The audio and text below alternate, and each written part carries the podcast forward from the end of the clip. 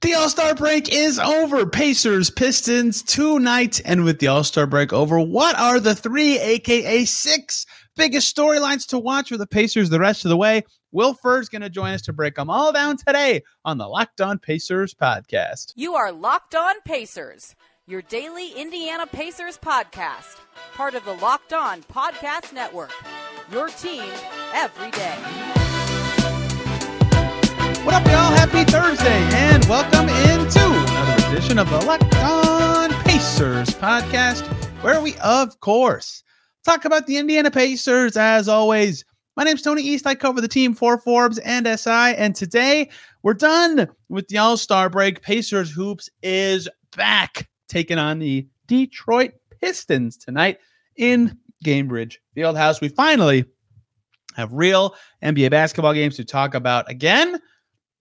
And there's a lot to cover for the Pacers who are have had up and down results of late, to put it nicely, uh, and would like to recover with a tight playoff race coming for them in this final third of the season. Clean break is a good time to reflect and look ahead.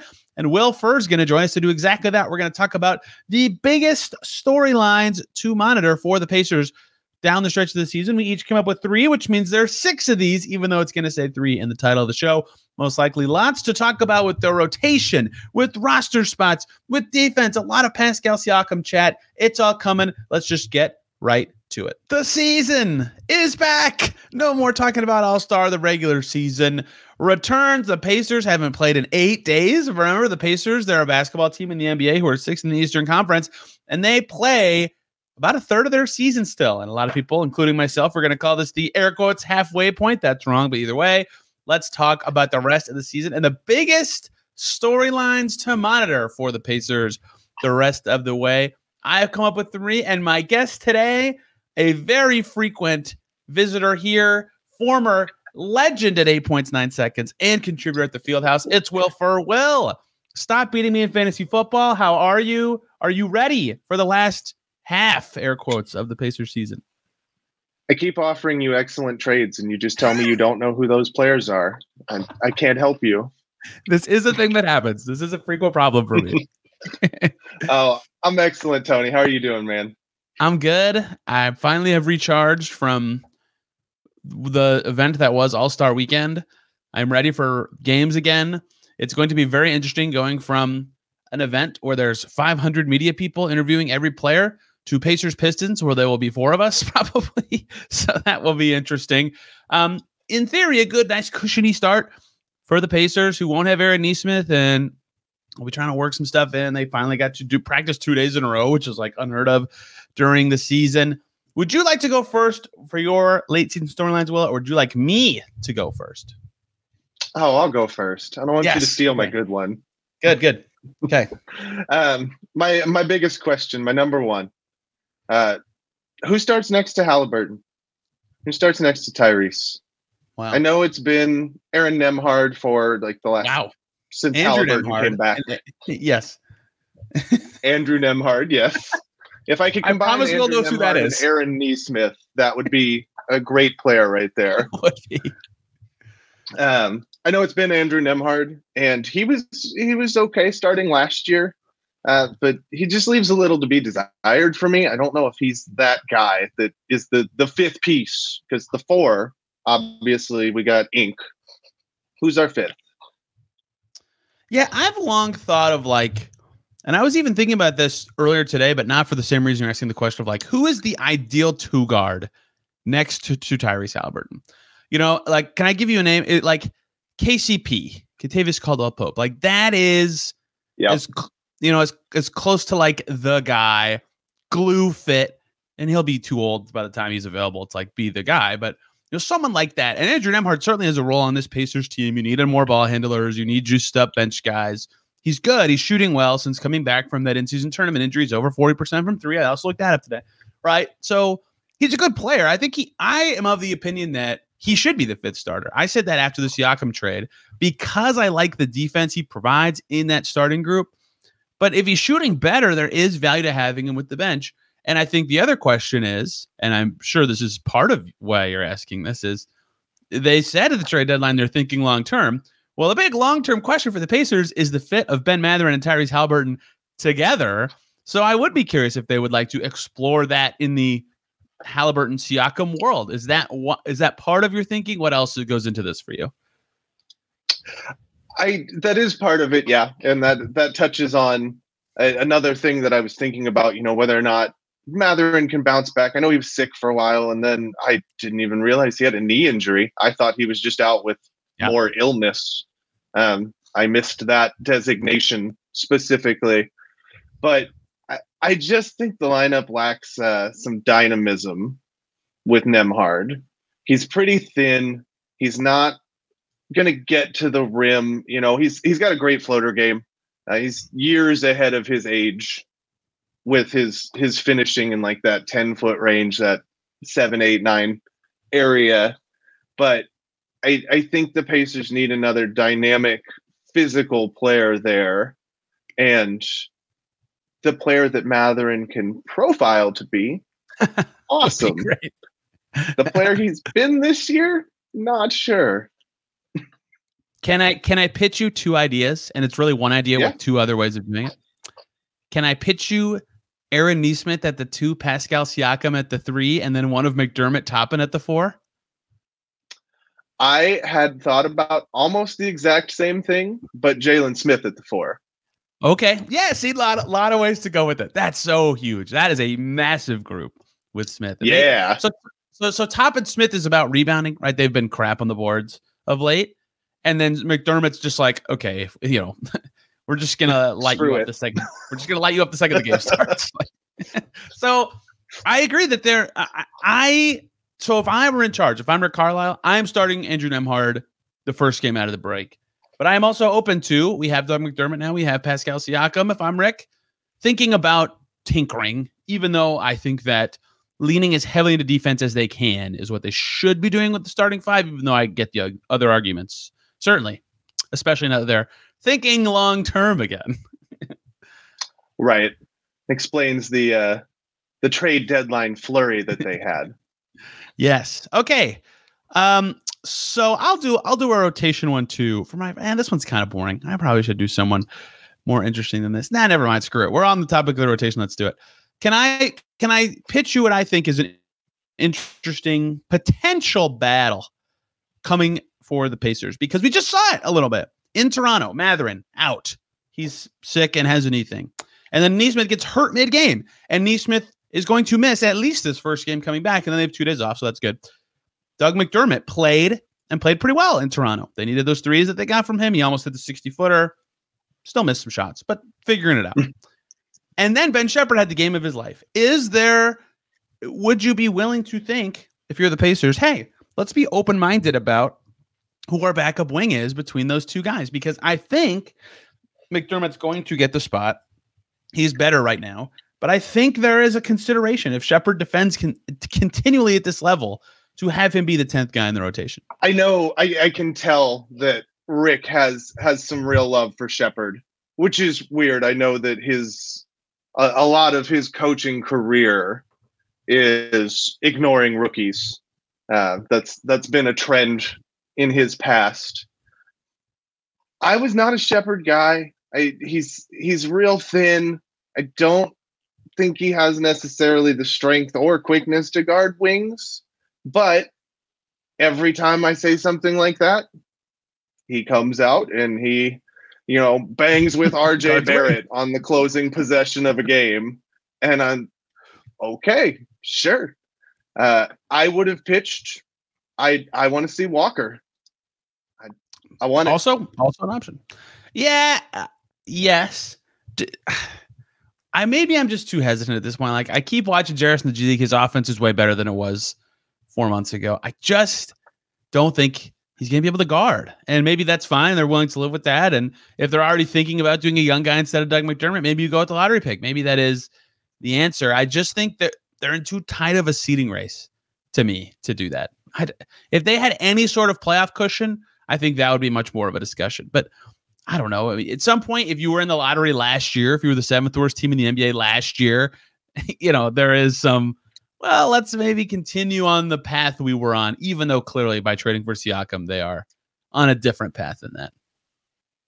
Yeah, yeah, absolutely. And that would be obviously the risky play. Although I don't think you're going to get worse defense from him than McDermott. Uh, Agreed. McDermott is obviously the highest level shooter on the team and fills the need that we the Pacers lost when they traded Buddy. Like I, I get that. Uh, Walker has been a surprisingly good shooter. I watch him shoot, and I don't think it's going to go in, and it does. So that's exciting development. he he looks like he can play defense, and maybe I'm just getting mesmerized by that. But he's big and he's burly and he's quick, and I just think that's a dimension that the Pacers don't have outside of Siakam. And if you can get him to even be like a, a C level defender, just in understanding of defense, then his physical tools, his physical assets are going to let him do a lot of things that McDermott and Sheppard just can't do. I don't think that's going to happen, though. I think it is going to be Sheppard when they need a little more ball handling, McDermott when they need a little more shooting, and uh, I'm fine with that. That's the way it's going to play out. You called him a sea level defender, and I wanted to make a global warming joke, but I, I am restraining myself from a sea level joke. yeah, and the other, so the other small part of this is again, if they had any wiggle room to explore this, maybe they should. Like with Toppin's free agency and maybe Jalen Smith's free agency coming, like you'd like to have some idea that Jarace Walker can be your reserve next year, right? So I, I and maybe they're happy with the G League progress and they already know, but that is certainly an aspect I I did not consider here. But I think I, I think the most likely outcome, and I'm I think this is reasonable, is that just McDermott gets the 10th spot, and that's fine. And maybe the playoffs doesn't play, but for now, I am open to them thinking about the youth there. Hey guys, let's take a short little break to talk about LinkedIn jobs because when you're hiring for your small business, you're going to find quality professionals that are right for the role. And that's why you have to check out LinkedIn jobs. LinkedIn jobs has the tools you need to help find the right professionals for your team faster and for free. LinkedIn isn't just another job board. They have a vast network of more than a billion with a B professionals, which makes it the best place to hire. If you can access all those professionals you can't find anywhere else. LinkedIn does all that while making the process easy and intuitive. Hiring is easy when you have that many quality candidates. So easy, in fact, that 86%, that's a lot of small businesses get a qualified candidate within 24 hours.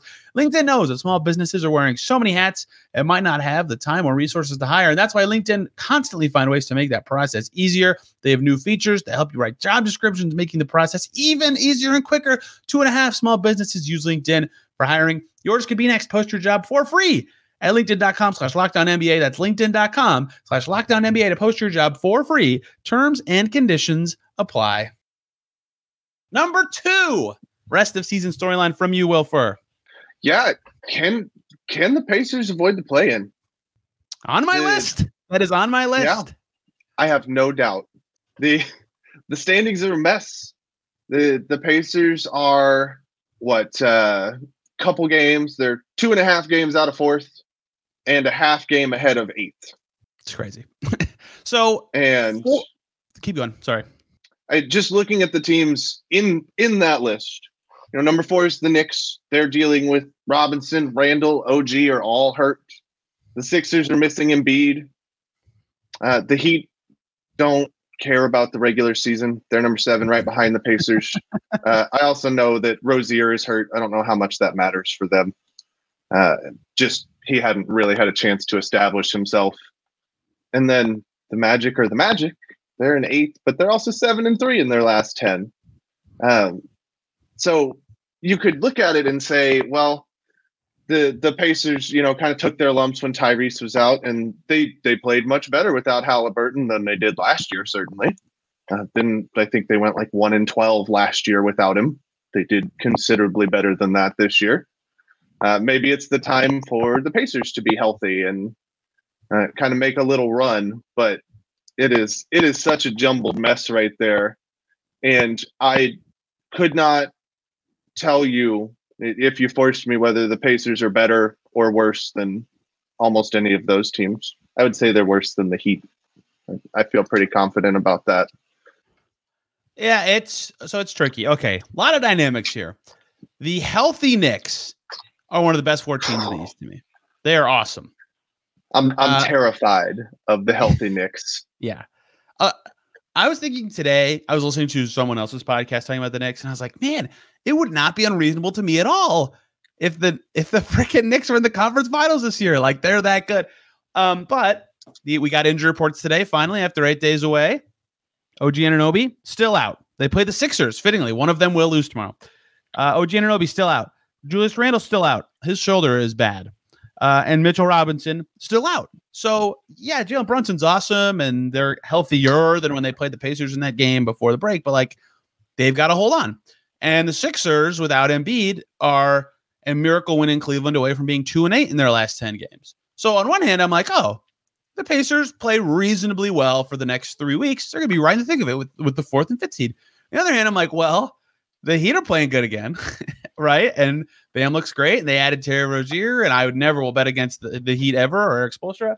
And the Magic are rounding into form after missing Franz Wagner for a while, and they didn't add a guard, so I don't know that they can have a ton of upward trajectory, but they're good. They're a good young team.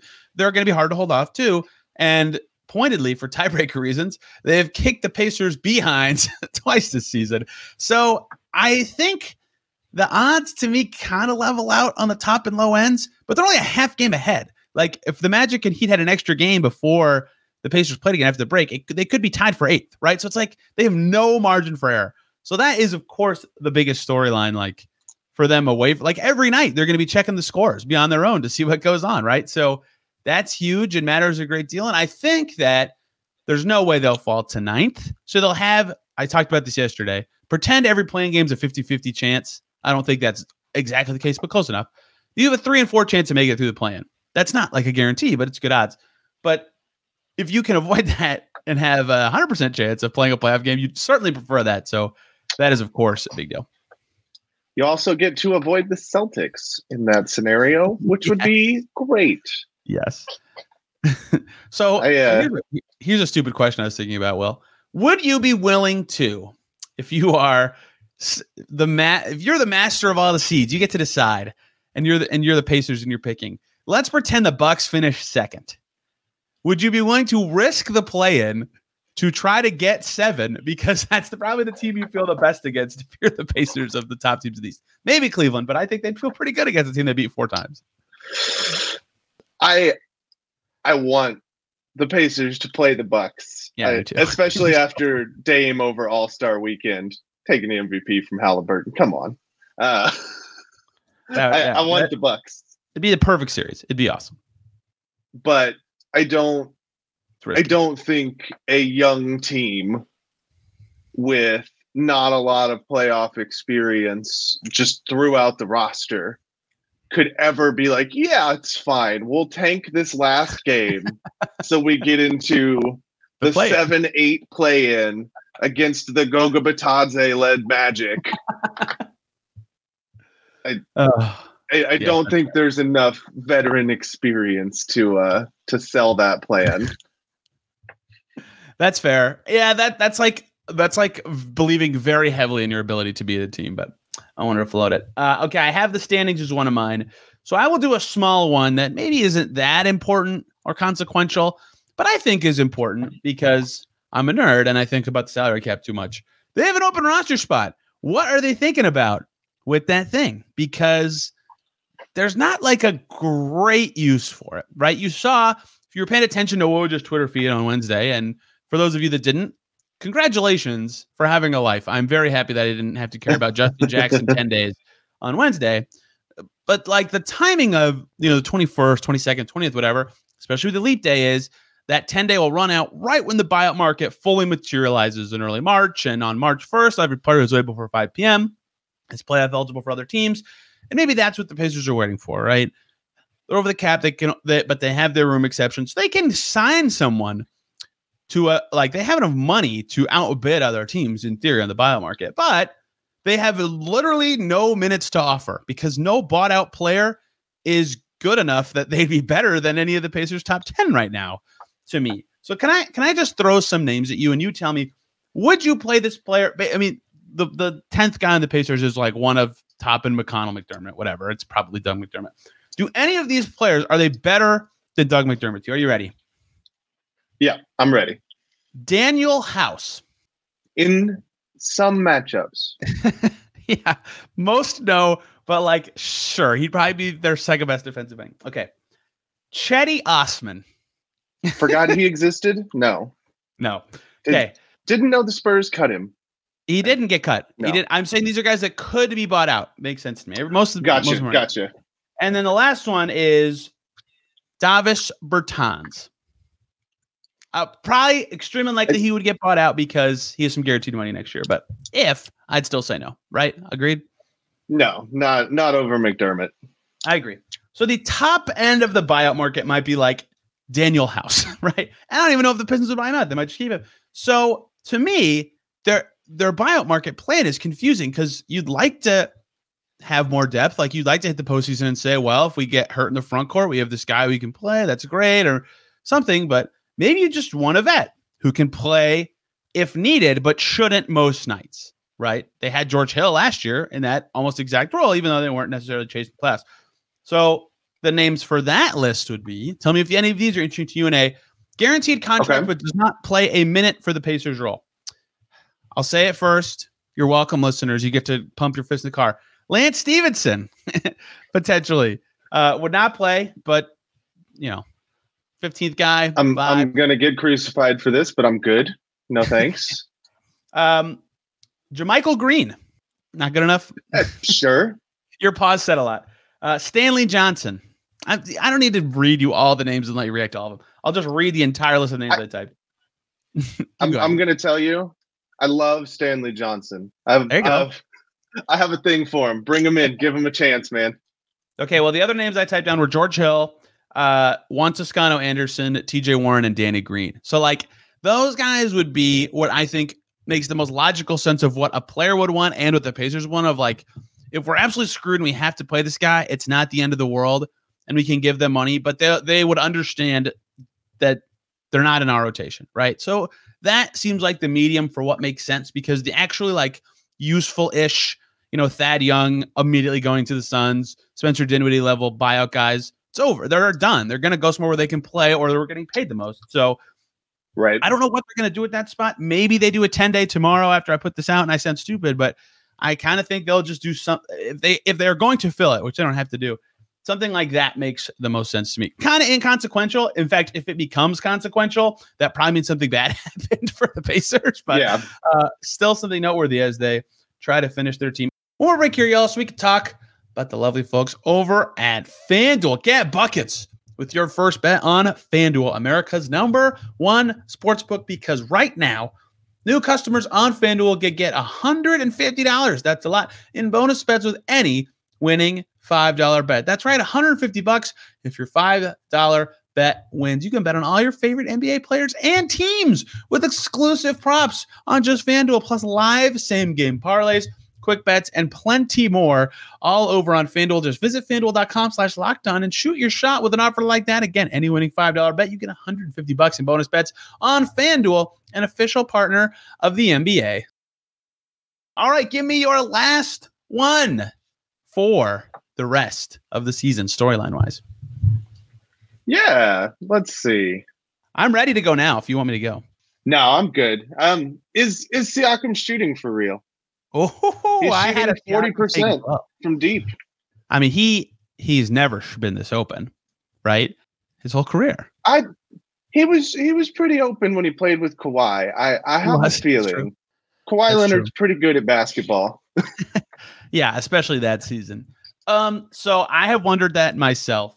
My Siakam question is: Is his defense really this level? And I don't mean that in a positive way. I mean that in a negative way. He has not defended very well since coming to the You- Pacers. So You know my feelings. I do. I do. we DM'd about this today. The trade. So it's been funny because it balances. It's balanced out so far that he's made up for being less than I thought defensively by making a bunch of threes. He's been great from the corners, right?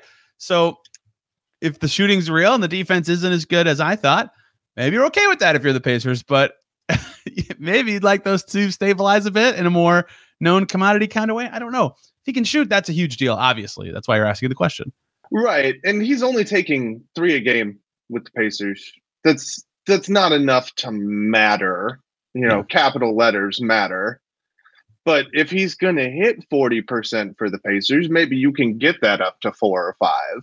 If Yeah. he's if it's a product of I am open, I'm not used to being open, so I am getting better shots, and that's the process behind the percentage bump.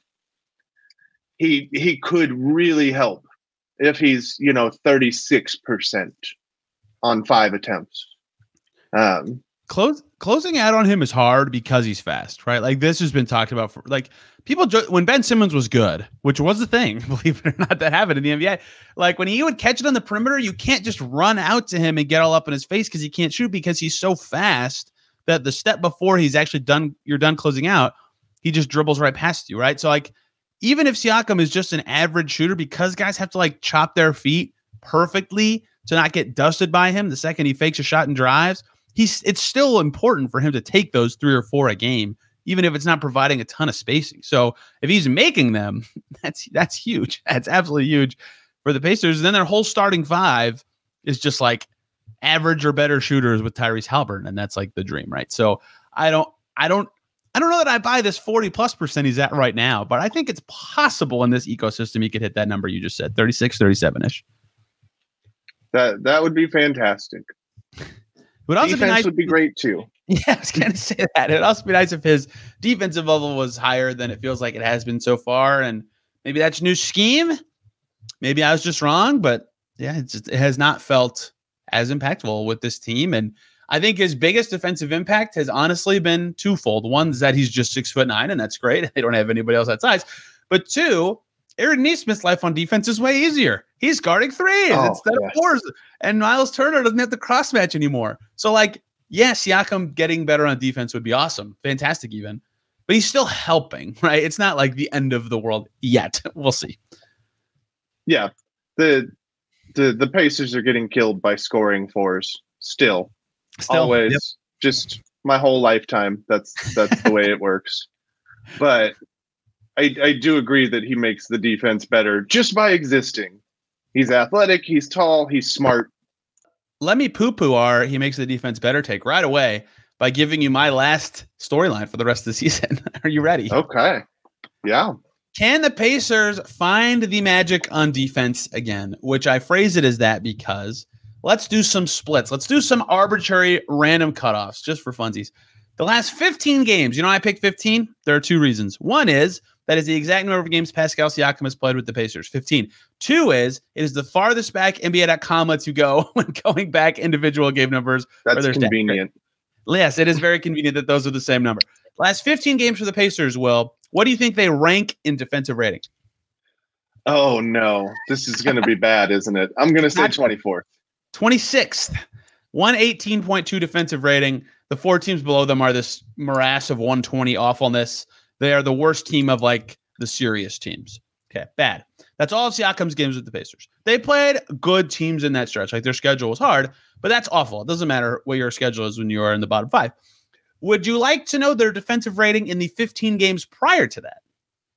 I know it was much better because they were doing great with uh, Yeah. Jalen Smith and Miles Turner starting next to each They other. were. I know that was a lot of the consensus for the trade is, oh, we get a power forward. We've seen this is proof of concept. So the 15 games before that, and if you want, you can use 16. And I only say that because if you use 16, you get to that Charlotte game on December 20th, which was the first game after they had that. I've talked about this too much, but that crazy intense practice where they really ironed out some defensive stuff. The 15 games prior to Siakam, their defensive rating rank was 18th, 116.7. That's not awesome. That's with Tyrese Halliburton running your offense, good enough to win a lot of games. If you add that 16th game in, they played the Hornets, but they've lost the Hornets twice, so I guess they get some credit a little. Um, it goes to 116.6 and it gets to 16th, and it's 0.2 away from league average defense for 16 games. And that sounds like I'm hoorahing a below average number, but given their offense, that's awesome. And you know what they went in those Yeah. 16 games? Well, 11 and 5. 11 and 5. Caitlin said it perfectly so early in the season.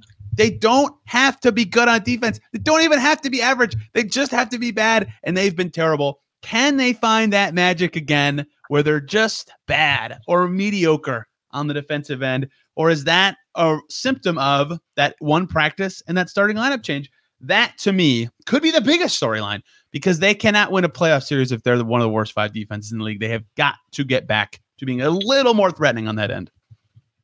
I do. I'm I'm going to uh, contradict my the, some of the discussion we've had for a long time. I had major concerns about Siakam's defense falling off when the Pacers traded for him. I had discussions with a lot of Pacers fans in my life about it. Got lambasted by a lot of the Pacers fans in my life about it. I do think those numbers aren't quite worth taking on their own yet. Uh, Halliburton wasn't in the lineup for a lot of that. And I know the initial knee jerk response is, well, he's not a great defender. That probably helped. But when your offense stinks, when the guy who makes the entire engine run is out, uh, that's that's going to make the defense worse. You're not yeah. playing set defense as often, whether it's missed shots or turnovers. The other teams are getting transition and they're getting cross matches and they're they're getting to face the defense before the defense is ready. Um, so I I don't know. I had I don't have the mathematical uh, brain to to break down all the plays and say, oh no, actually it didn't matter, or yes, that's the whole difference. Um, but I know that on on a general sense that does matter, and I think the yeah. defense will get better, especially if they settle on Andrew Nembhard. I'll get the name right this time at the two. Uh, because that's that's what he does. He's a good defender. As long as he's not trying to defend like Jaylen Brown, he's he's awesome. Don't put okay, him on also, somebody who's six eight. in that 15 game stretch that I'm referring to, they played at Phoenix versus Denver versus Philly, and Embiid played in that game versus Phoenix again at Boston, at New York twice versus Sacramento and versus Golden State. So like that's pretty freaking hard for a hobbly team in terms of opponents. Now, granted, they also played at Charlotte and lost, and they played at Toronto and gave up an F ton of points, and you know played Memphis, who they should be easy to control, and Houston. Like there were some games in there that should be enough of a buffer to not be 26th, but I would expect their defense to be bad in a stretch like that. So I think that's going to be the thing for me because I have zero doubt if Tyrese Halliburton and Siakam are playing, they're going to be a top pick your single digit number offense. I would say five, probably. Can they defend well enough to make that an awesome advantage, or is it just going to be this wobbly mess of outscoring your opponents and winning in Toronto 127 and 125? Or is it going to be a game that they win? Com- Did they win any games like really comfortably since uh, they may beat Philly pretty handily? Um, they beat Houston pretty. Yeah, it was kind of. Eh. They were bad in the first half of that game. Yeah, they haven't had any like they, awesome they wire wire wins in this stretch either. So defense key to me. I don't have anything. I have a lot of other stuff I had, but none of them I have a lot of deep dives for. So unless you have anything you want to really dig into. No, no, that took care of all my questions. The only one that I had, the only spare I had remaining was, will they ever stop a power forward from scoring? And we know the answers. We know the answers to these questions.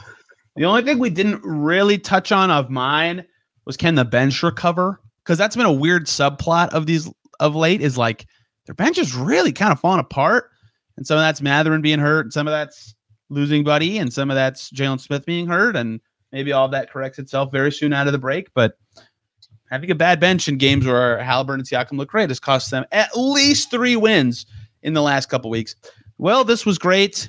It's a big stretch coming up, and we'll be covering all these topics many a times down the stretch. I I don't know when I get to start doing standings watch, but it's getting close given how tight this race is for fourth through eight in the East. Where can people find you and your musings on the Indiana Pacers and where you thankfully don't tweet about how bad you beat me in fantasy football ever because I'm currently uh air quotes rebuilding and Will was chasing a title this year. Uh, you can find me on Twitter at WilferNBA that that'll be mostly my basketball thoughts. I will not tweet about Tony and I's matchups, or if I do, I'll make sure to block him from the tweet. it's okay. It's okay. Yeah. The, the, so here's the thing for everybody who, who doesn't know why I'm clowning myself in fantasy football. I usually don't know who a player is in football until they become good. like I can see their stats or I hear their name somewhere else. So that's bad in dynasty football because you need to have those players before they get good. So it is very tricky for me to make trades or figure out what the heck I'm doing.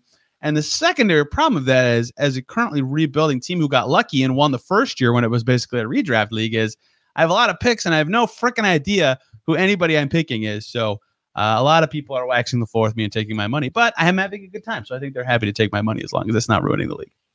And rant. So, folks, give Tony your worst dynasty draft advice. Oh man, the lottery coming up for me. I'm uh, I'm freaking out a little, even though it's not of major consequence. We were one QB league, so getting the first Yeah, pick would be Not a big pretty deal. Nice. Pretty nice, but not huge.